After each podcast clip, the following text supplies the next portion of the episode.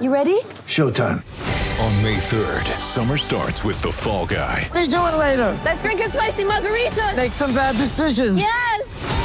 Audiences are falling in love with the most entertaining film of the year. Fall Guy. Fall Guy. Fall Guy. That's what the poster said. See Ryan Gosling and Emily Blunt in the movie critics say exists to make you happy. Trying to make it out? Nope. Because I don't either. It's not what I'm into right now. What are you into? Talking. Yeah. The Fall Guy. Only in theaters May 3rd. Rated PG-13.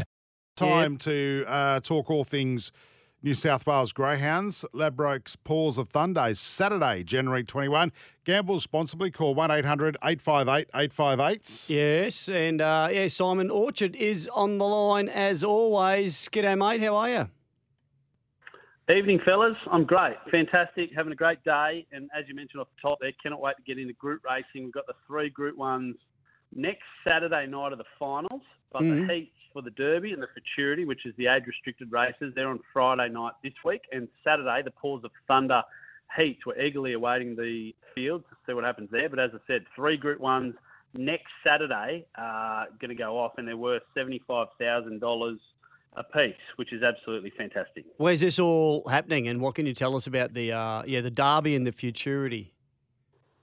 Yeah, well, they're all at Wenty Park. So, look, I guess this is our biggest day of greyhound racing, or biggest night, I should say, of greyhound racing all year. As I said, three Group 1s. We've got a Group 2 race on as well. We've got the Collison Stakes, named after Jeff Collison, famous Daily Telegraph writer for so many years.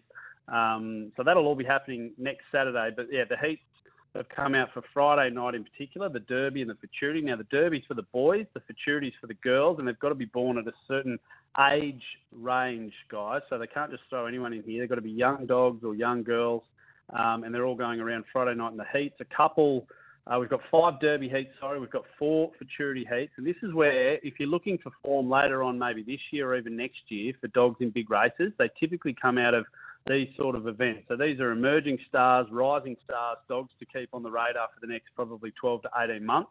Dogs that typically go on and win these races go on to bigger and better things. They either win Group 1 races for open age dogs, or they go on and have wonderful breeding careers or stud careers, which we'd all like to have if they go on and win these races. So a lot of good dogs to keep an eye on, and they're coming from everywhere, boys. South Australia, they're sending dogs across, Victoria sending dogs up, New South Wales, of course, both metro and regional areas. There's dogs coming from all over the place to try and take out these wonderful Group 1 races, and so they should, because this is one of the highlights of our calendar. Yeah, sounds exciting. Now, listen, you've been in a rare vein of form over the last few weeks. All of your, red-hot tips on a Wednesday night at Wenty Park have been getting up. The value for money ones, not so, but it doesn't matter. You only need one winner. Gamble responsibly. Mate, what's your red hot one for tonight at Wenty?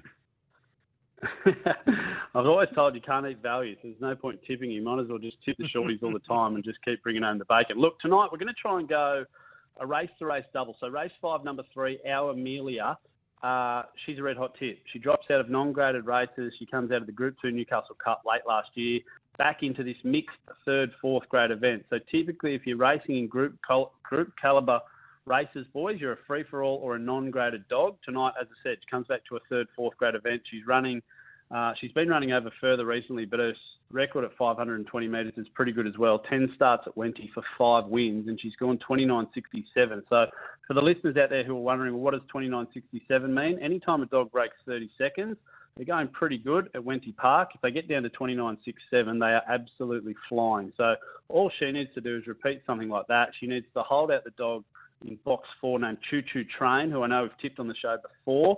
So hopefully Choo Choo Train doesn't get in the way, and race 5, number 3, our Amelia, can salute tonight. She's our best. And then we go race 6, number 8, Lady Divine, who I think we tipped either last week or the week before. She got up in fine fashion. She went 29.73. So as I mentioned, another really quick time. She's out in box 8. That's a slight query, but it means she should stay out of trouble. She just needs to get even luck around that first bend, boys. If you're watching Wenty Park tonight, that first bend can be a bit of a hold-your-breath moment. They get around there, and they're in the front one or two. Typically, they run a pretty good race.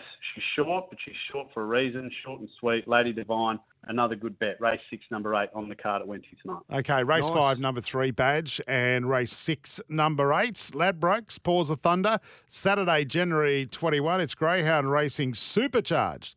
Gamble responsibly. Call 1-800-858-858. Simon, we'll catch you again next week. On you, boys. Have a good one. Hooroo. Thanks for listening to the podcast. And don't forget, you can listen to Sports Day every day from Monday to Thursday, 6 p.m. or 5 p.m. Queensland time.